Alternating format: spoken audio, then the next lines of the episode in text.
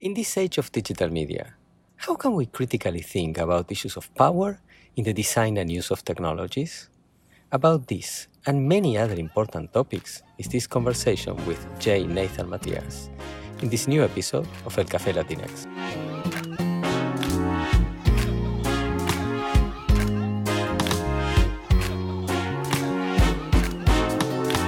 What is the experience of being a Latinx or Latin American scholar in the field of communication and media studies? What are the main challenges and opportunities that come with our identities? These are the issues that we'll talk about in El Café Latinx, where some of the leading voices in the field will share their professional experiences. Hola, my name is Pablo Boczkowski. I teach at Northwestern University, where I hold the Hamad bin Khalifa Al Thani Chair in Communication.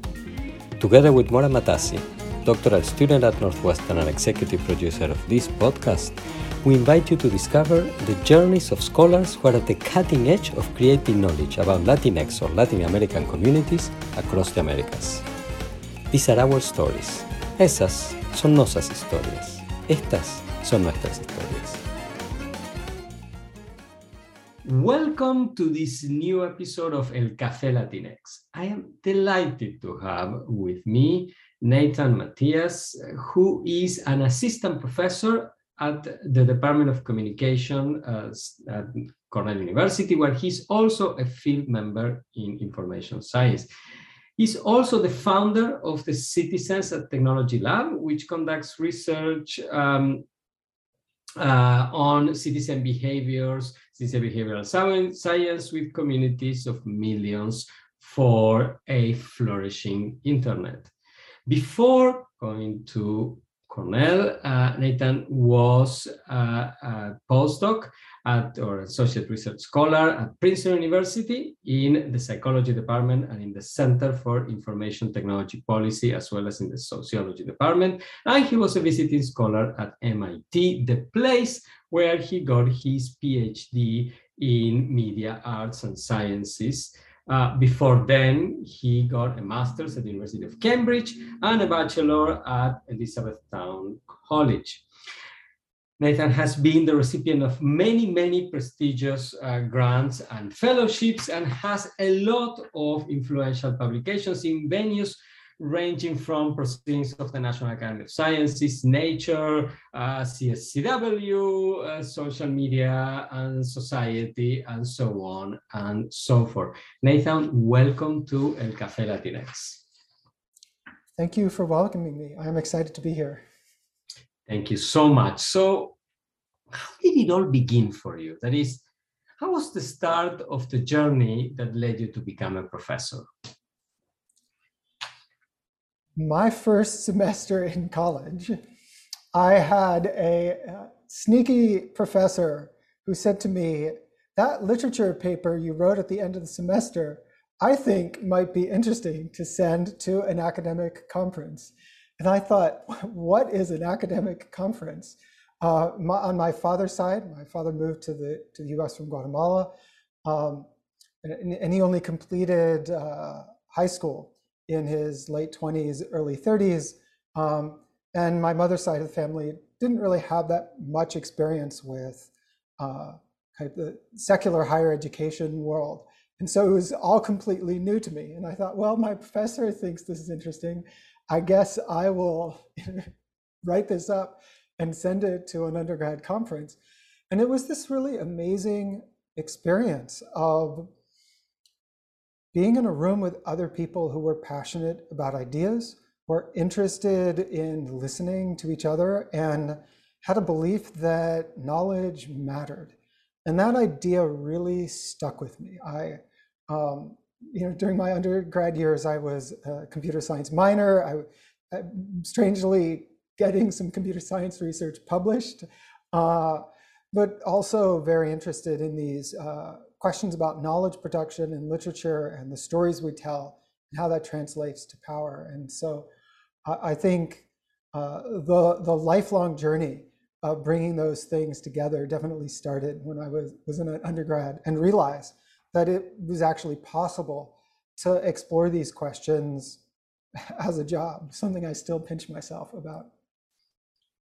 Excellent. And but then you started with literature and you have moved into a multidisciplinary space that combines computer science, the social sciences, the behavioral sciences. How was that journey? I mean, you went for a graduate degree, first graduate degree at Cambridge in literature, but then you went to MIT for a computer science education. How was that transition? Yeah, I you know I had been interested in computing from you know my teenage years. Uh, I remember my parents uh, cobbling together really the resources to uh, get a you know I think it might even have been a second-hand computer because they had the sense that computers might be important for their boys. Uh, my my father recently retired from a, a career as a night shift mechanic in a factory in Pennsylvania, and so I'm sure it was a bit of a, a reach to, to get that equipment in the late 90s. And I was obsessed. But also, I had a mentor who wisely told me uh, that if I wanted to like do well in computing, I ought to focus on subjects and topics outside of computing because what were computers but a lens on the world and and i kind of took that to heart and i studied literature i uh, when I was at Cambridge, I experienced one of the most influential mentorships I've had, uh, which was with uh, Professor Priya Gopal, who teaches post-colonial literature. And, and it was really in, in the classes and conversations with, with Priya that I was able to start formalizing and thinking about the relationship between knowledge production and power, you know, writing about and thinking about the printing press and the control over publication in colonial and post-colonial eras. Uh, it wasn't until a bit later that I realized that I could bring those things together in my study and, and practice of computing. I think the final thread to, to mention is that, you know, I, I went to MIT because I had a passion for uh, bringing computing together with, with uh, social good initiatives, nonprofits, and and things related to, to media and international development. And I quickly realized that our capacity to create technologies and put them into the world far outstripped our capacity to actually know if any of them was doing any good.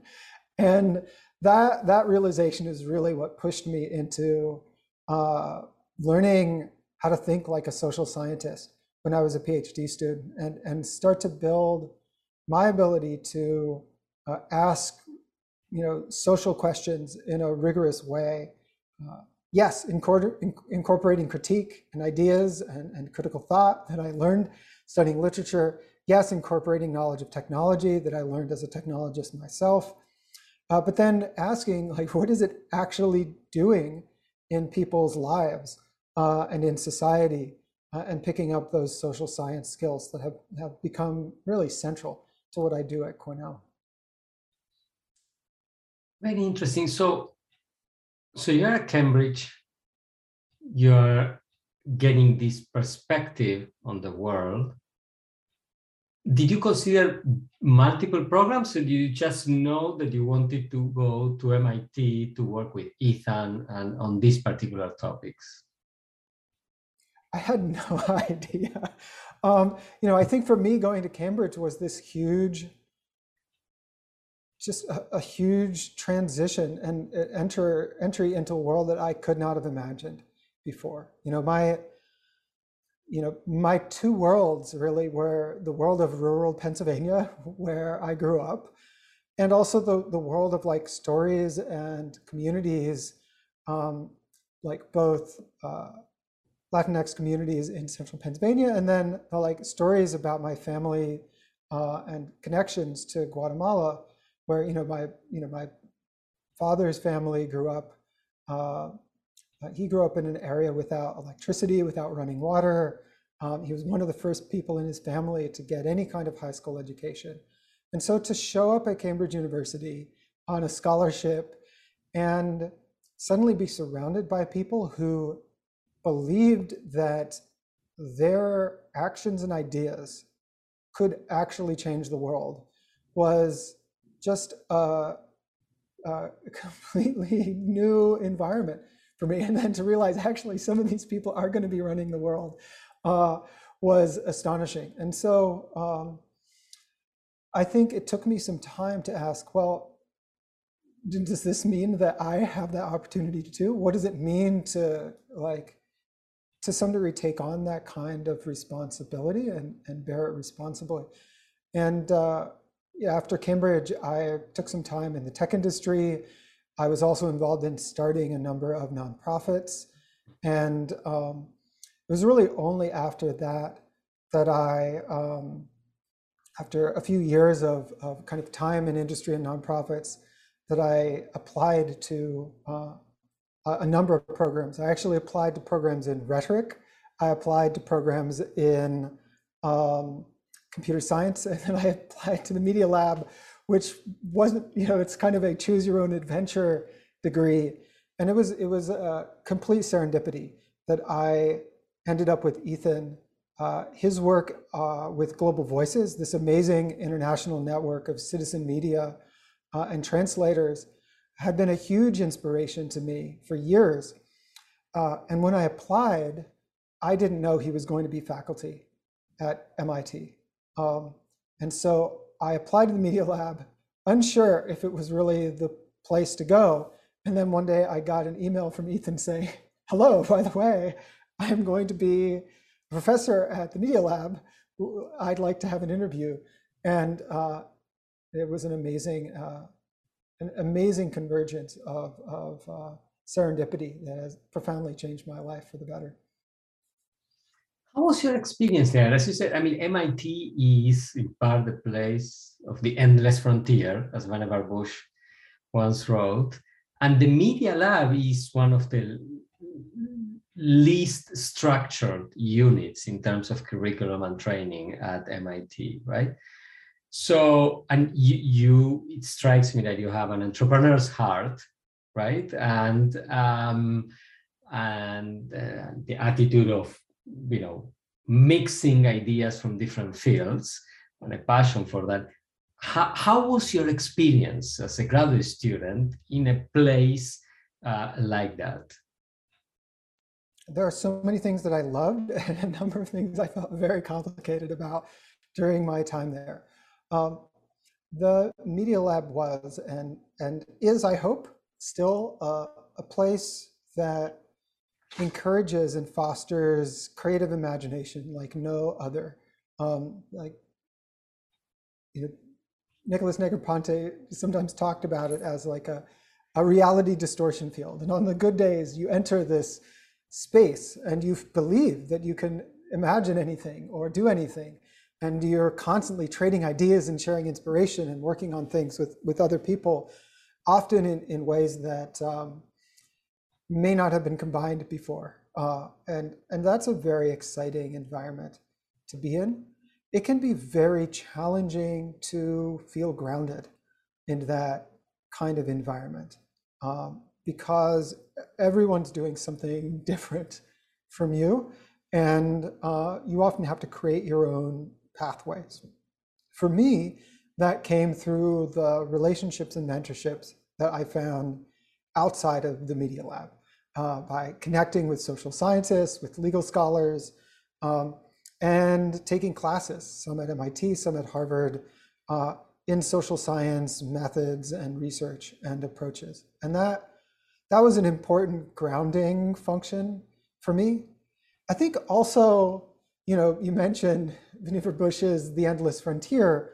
Um, there's a uh, dark side to the optimism, right? That is that is an extremely colonial analogy for what it means to engage in knowledge work, right? The, the notion that as scholars we are out to like explore that map, uh, you know, comes straight from the mindsets that have created so much harm and injustice and pain and suffering in this world.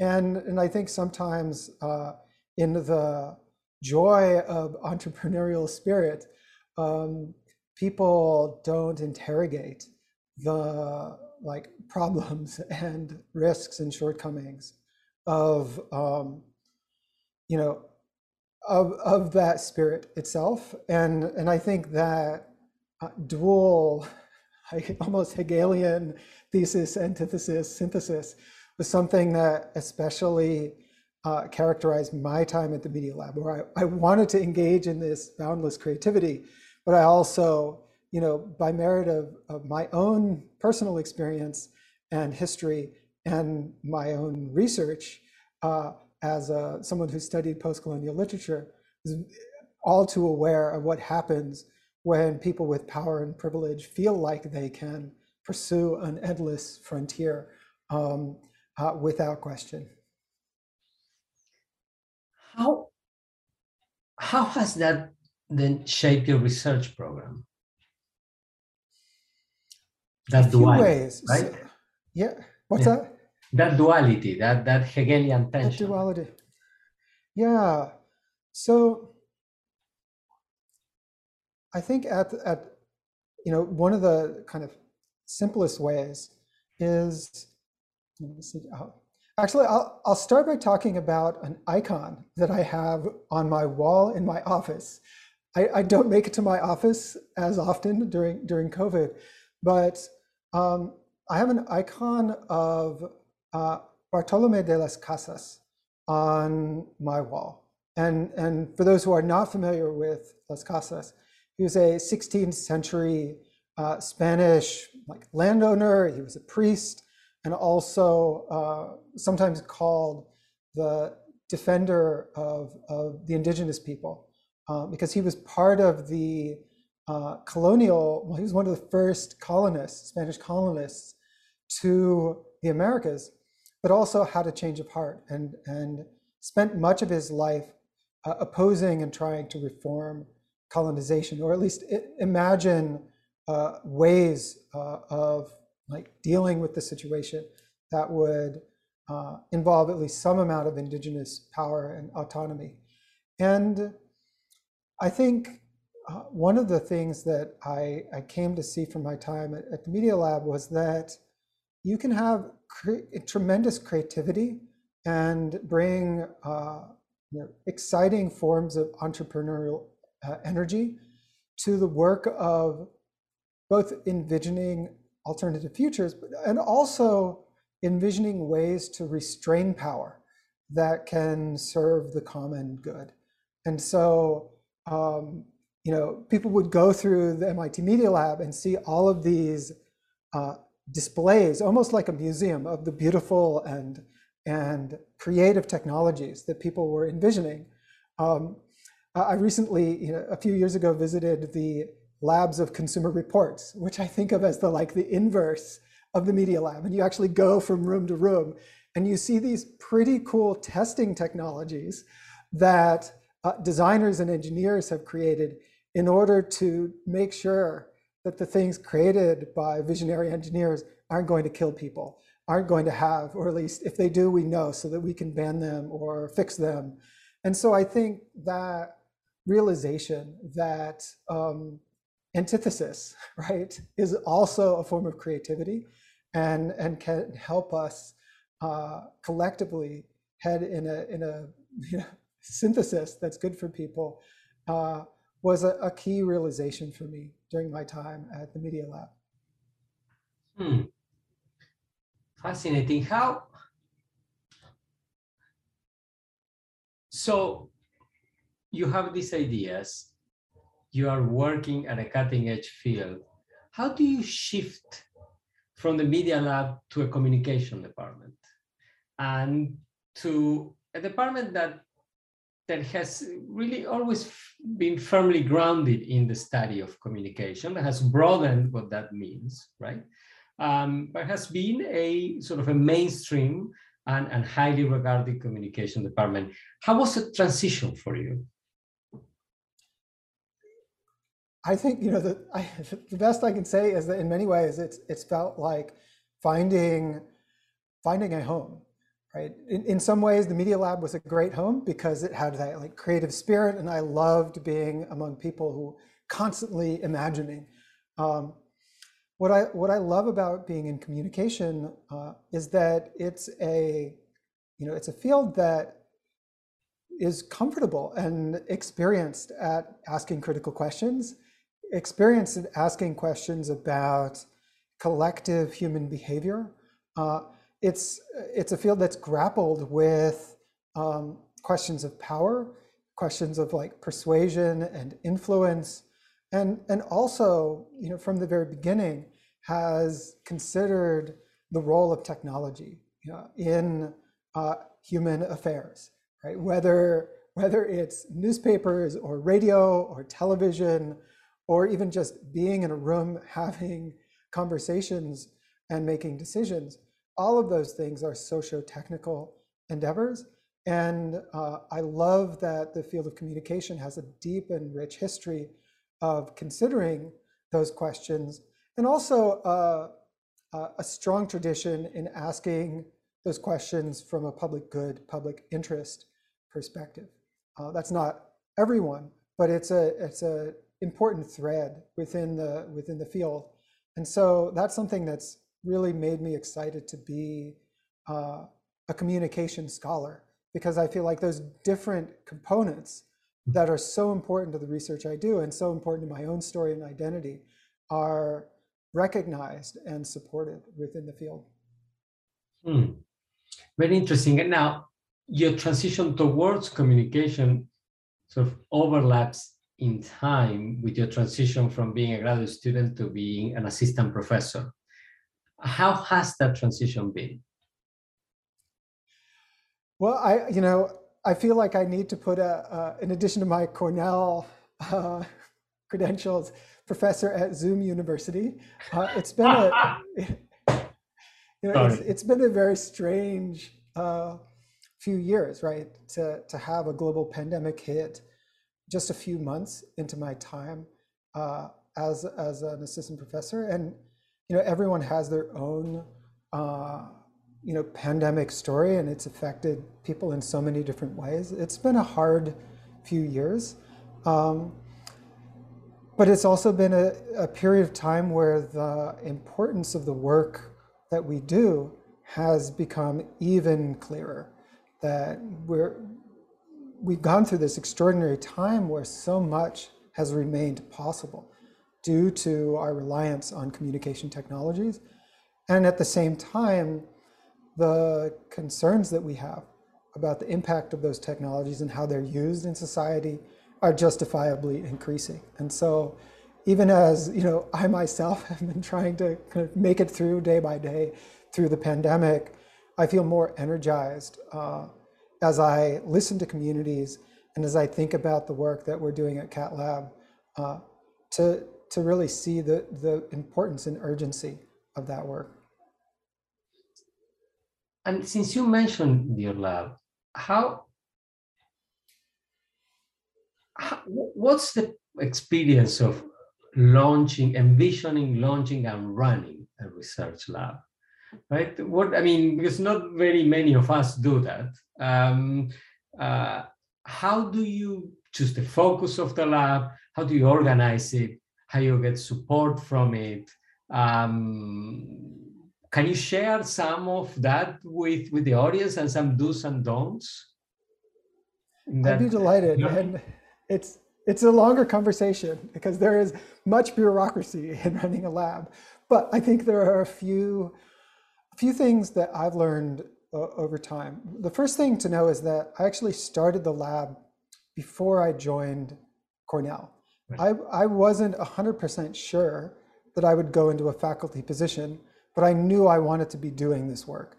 And so while I was a postdoc at Princeton, I actually started what you know what became Cat Lab um, as a nonprofit with an umbrella organization. So I was raising funds into this nonprofit. I was hiring staff, and we were doing research in parallel to my work at Princeton.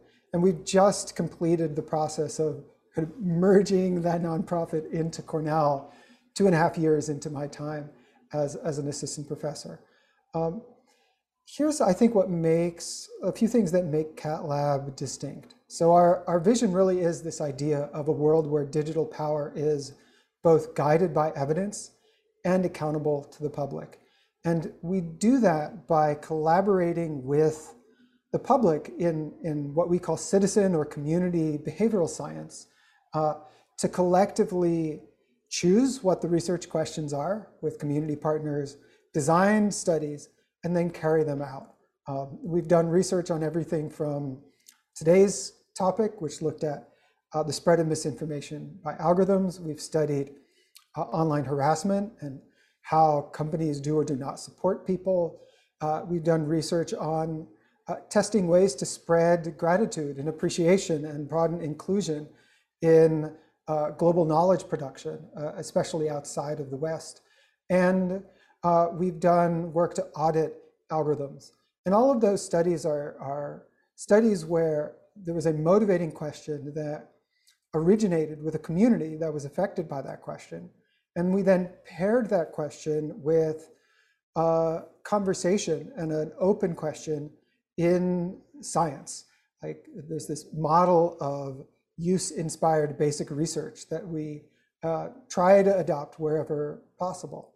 Uh, and then we create custom software, um, which we then reuse in multiple studies to support this kind of large-scale crowdsourced community science. And so some of our contributions uh, contribute to computer science, some of our contributions contribute to the social sciences, but in all cases, we're trying to generate practical knowledge for communities, and as much as possible, also trying to communicate to policy in this kind of reinforcing cycle uh, of research. Now, the, the upshot of that is that Cat Lab, in addition to having me as a, as a professor and having students involved in studies, we also have professional staff. We have a software engineer, we have on and off data scientists, we have a, a research manager who uh, is someone with a PhD who uh, organizes communities, does a lot of the translation work. And so there's this process of participatory research that we've learned how to conduct um, that on the good days, uh, you know, all works together to support the research, the engagement goals, and the educational mission. Um, and I guess the final thing to say is that you know, that of course takes money to run. It's not cheap to do. Uh, and so I've been very grateful to, uh, you know, the combination of private donors and charitable foundations, and, and also um, more recently, uh, you know, federal funders who have been funding this work either because they care about our process or they care about the questions we're asking or the science that we can produce. There's much more uh, to say about those kinds of things. And I've actually blogged a little bit about um, how to think about tenure as a researcher, researcher who does community engaged work. Um, and also I would encourage folks to look at a great blog post that Max Liboiron of the uh, uh, CLEAR Lab uh, has published about building decolonial engaged research labs that I found a very helpful inspiration. Excellent. Now, I have two follow-up questions that are related, but they're not exactly the same. One is, I would imagine that you have more ideas brought forth by community partners than projects that you can actually pursue. I would imagine, which means that there is some process of selection on your part and on your lab's part, and I'd be curious to hear how you choose. In parallel, related but not the same, looking at your bit and reading some of your publications, as I mentioned at the beginning, you have a broad range of disciplinary venues that you not only engage intellectually, but within which you publish. Right? One thing is you know, you draw ideas from fields one through three, but you only publish in field one, right? Versus PNAS, social media society, human computer, you know, CSCW, um, you know, nature. So how do you choose projects? How do you choose venues? This is a, really challenging set of, of questions. And, you know, when I was a graduate student, it, it on the basis of what am I interested in right now and what are communities saying. Um, you know, over time, as you build up an organization, a lab, you have multiple people's needs to, to bring together. And um, for, for researchers who do community engaged research, I think there are actually a lot of different ways you can do this. When, when I was at Princeton, I was a postdoc in the Paluck Lab with uh, Betsy Paluck, who's an amazing social psychologist who does research on social norms. And Betsy has very specific scientific questions that she's committed to pursue and that she's known for and she's a world leader in. And so she reviews many possible collaborations before choosing the very small number that are um, perfectly suited for the questions she wants to ask and also the value that it can bring to society. And that was actually one of the conversations that Betsy and I came back to again and again, like what are those selection criteria and how do they shape the kind of scholar that you can be? Uh, other researchers um, uh, have what maybe philosophers might say, call it like an ethic of care, where their commitment may not be primarily to a specific question, but may be primarily to a set of communities or constituents. And those researchers might have a pretty broad range of studies and venues they might produce because their goal is really to center around a particular community. I think at, at CatLab, we've landed somewhere in the middle. Um, and that's, that's partly because uh, I think there are certain kinds of research that we are better at doing and certain questions that we keep on hearing from communities that really matter. And so I think at the moment, the, our current thinking is that, you know, one kind of research we do looks at the like politics and ethics of doing research and engineering research technologies. Um, and so a lot of our studies in computer science venues uh, take the work of knowledge production and the engineering behind it and say, well, let's interrogate the values of that. Let's reimagine how power could work. And let's show how you can build a piece of software to support forms of knowledge and power that are more equitable, hopefully, uh, than corporations doing you know lots of research on us without our consent. Um, and so we've had a number of, of, papers that do that kind of work. And then you know we have uh, scholarship that we're trying to do uh, that I think often is is advancing um, uh, like communication scholarship, either in these questions of digital governance when we're doing qualitative work, or um, like the social psychology of digital governance. Uh, and the way that we kind of knit those things together is through this idea that um, Cialdini and, and a number of others have talked about as full cycle research, where you maybe start with qualitative work that then informs uh, your quantitative work, and then that loops back into theory. So we have uh, different parts of that cycle we send off to different, uh, different kinds of scholarly venues, but the hope is that they're mutually reinforcing each other and enriching uh, each other along the way. That's great. Now, the orientation of your research program and informed strongly by your positionality strikes me as quite contrarian to the overall evolution of computing, you know, at the least since the commercialization of the web with the, the growing level of concentration of economic power in a handful of uh, corporations that have reach and resources that would have been unthinkable um, uh, you know 50 years ago even 30 years ago you know uh, when you know microsoft versus doj um, the, the, the, the, power that microsoft had uh, is nothing comparison to the power that even microsoft well, has today let alone apple or amazon google or meta so um, that's the again the thesis antithesis, right? Um, and you are not alone in this quest. But in part you are proceeding in a world in which the solutions for people for their everyday lives are provided by organizations with very different sets of values. How do you keep it going? Do you ever get discouraged? Um, how does that factor into your work? Yeah.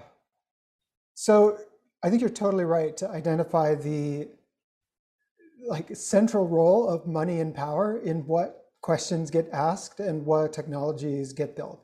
Uh, you know, I've written about this when advocating for independent, industry independent research. Right now, you know, people who study technology are largely funded by the tech companies, and even even if um, you know, even if we were in a situation where you know no one was engaging in overt corruption, it would still influence the kinds of questions we ask, and also influence public trust in the kind of knowledge we produce, right? If Uber funds a group of economists to do a study saying that Uber's impact on the economy is good, right? It might be true, but people are going to understandably question whether it is true. Um, and so, you know, I've been an advocate for uh, industry independent research, and it's one thing to say uh, we need it and we want to do it. And it's another thing to actually convince people to put in the resources and find those resources. Uh, and I think there is a, a, going to be a real uh, need for um, more people to advocate for that and more creativity in creating the funding pools that are going to support that kind of independent research. There's a very real risk that the small number of like organizations and university researchers doing this work will like end up competing with each other in ways that weaken the overall uh, efforts rather than grow this industry independent effort. And, and I'm currently working with a number of uh, others, um, uh, Rebekah Tromble, Susan Benesch, and another group to start building a coalition for this kind of group, so for this kind of work so that we can collectively strengthen that industry independent research. I, I do get discouraged sometimes. Um, I think it's a normal part of being a scholar that you like experience rejection more than you experience acceptance. Um, and doubly so, right? If, if, if you are someone coming from, uh, if, you, if you have a standpoint as an underrepresented minority, then you're facing institutions that have histories of excluding you and your viewpoints. Um, and so the very thing that you perhaps have to offer, right? It's not the only thing, but one of the special things you have to offer the world uh, is exactly the thing that the world that you're part of may be less open to considering. I know that's been many people's cases, and I've certainly experienced that myself. And that can be really discouraging. Uh, you know, the, the two things, two or three things that I find encouraging um, you know, I know scholars who study um, uh, kind of race and ethnicity in education uh, talk about this idea of community cultural wealth. And um, I'm forgetting the name, it's terrible, I'm forgetting the name of the education scholar who, who's coined the term, but they point out that people who come from marginalized communities bring capacities and assets that are sometimes um, undervalued or just not as present in dominant groups. And, you know, I come from a family that survived civil war and genocide, right? Um, you know, the the stories in my family are are you know are about things like trying to make sure you have enough food when there's an earthquake and you're deciding whether to eat dog food out of cans or not, right? and you're grateful for the can of dog food, right? Um, and so, you know, taking on corporate power feels like a small thing sometimes compared to the kinds of things that I know, you know, my family and people in my community have uh, survived and flourished through. And so recognizing that cultural wealth has been um, really important, and that's that's one of the things that I find empowering from reading history, right? I mentioned Las Casas. There are many other stories, both within the, the story of uh, Latin Americans in, in this country uh, and more broadly of people who faced uh, you know, big power imbalances and managed to persist through them. And so I find that uh, turning to history uh, helps keep me encouraged that even if some of these things may take decades, uh, like persisting if you can, can really make a difference. Excellent. And let me switch gears for a minute. You talked about um, how communication uh, has become a hospitable intellectual space for you, given your trajectory and your interest. What has been your everyday experience in navigating the field as a whole, not necessarily your department, right? But the field as a whole, what kind of receptivity have you found for your ideas, your research program, your positionalities, etc.? Yeah, I, you know, I'm still continuing to get to know and explore the field of communication. There are some corners that I've, I've really appreciated over the years. Um, so I know a number of people uh, in communication contribute to the Association of Internet Researchers, mm-hmm. which was a very helpful and supportive community to me uh, when I was a graduate student. It was a place where I could encounter people who had critical perspectives, who did qualitative research, who did quantitative research, and especially at the time, someone who was in a more uh, technology oriented uh, department as a PhD student, that was a really exciting and refreshing environment to find peers and, and mentors. Um, I think beyond that, um, I, you know, I've throughout my my journey as a grad grad student up through being a faculty member, um, uh, read and learned from and appreciated a lot of uh, research coming out in communication journals. And, and I do think that um, uh, the openness to interdisciplinarity has been uh, really valuable. You know, no discipline is perfect, and I know that um, there are some powerful and important critiques, particularly about um, uh, the whiteness of communication as a field, uh, and about more generally like diversity and representation in communication, something that uh, you know is is a as a kind of structural issue in U.S. higher education more broadly that communication is no no different on, and that's something that I think um, uh, you know, has a lot of room for improvement, and and something I'm dedicated to trying to do what I can in my small corner of the field to change as I you know I'm transitioning from this role mm-hmm. as graduate student into uh, you know, faculty member who at least has some amount of power in in in this field. Totally, and you wrote uh, eloquently that um, was in 538 that analysis that you wrote with uh, Neil Lewis and um, two other people. Their names escape my Ilan mind. Hope and yeah. Jasmine Mithani. There you go. Uh, you wrote uh, very clearly and eloquently about the problems. Then that's then a great segue, or some of the problems, not the problems, but some of the problems, into my last question. So, if you had magical powers then, and could be granted one wish about how you would like the field of communication to change, what would you wish for? Uh, aside from everyone getting a pony, um, yeah, you know, I think that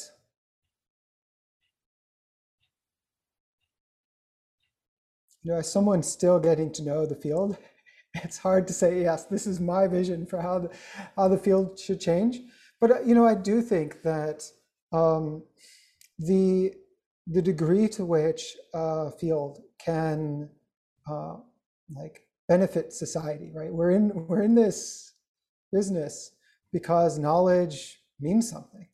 And I think that, uh, you know, my hope for communication as a field is that it will be able to both um, broaden who it benefits uh, while also being consequential.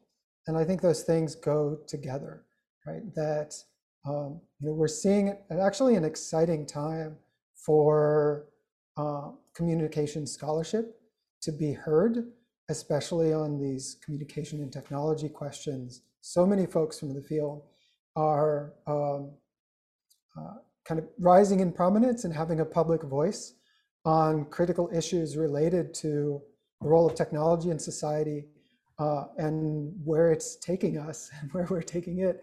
Um, and I think the, the next chapter for us is to be consequential, that um, uh, there's just so much need for uh, changes in policies, changes in how uh, companies carry things out. And having a voice is one part of that, but then having power and actually seeing that voice uh, create change uh, is going to be crucial if communication scholars and others who are working on these same questions are to actually contribute to a you know more flourishing society. All right. That's a great thought. Thank you so much, Nathan. This has been a fabulous conversation. I want to thank also our audience for staying with us through the end. And I want to invite everybody to join us to listen to the next episode of El Café Latinx. Thank you, Pablo. It's been a pleasure.